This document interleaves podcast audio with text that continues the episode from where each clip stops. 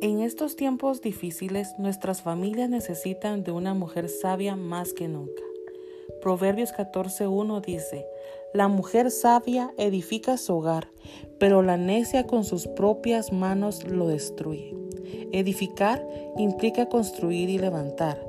En los Evangelios Jesús nos habla de dos casas, una que se derrumba en la tempestad y otra que se mantiene de pie ante la dificultad.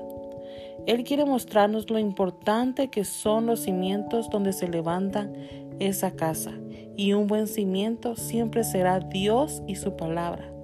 Dios nos llama a ser mujeres de oración, que levantan a sus esposos, no con noticias, no con lo que dijo el fulano, sino con la palabra de Dios, quitando cualquier temor del corazón de nuestros hijos y ministrando paz a nuestras familias.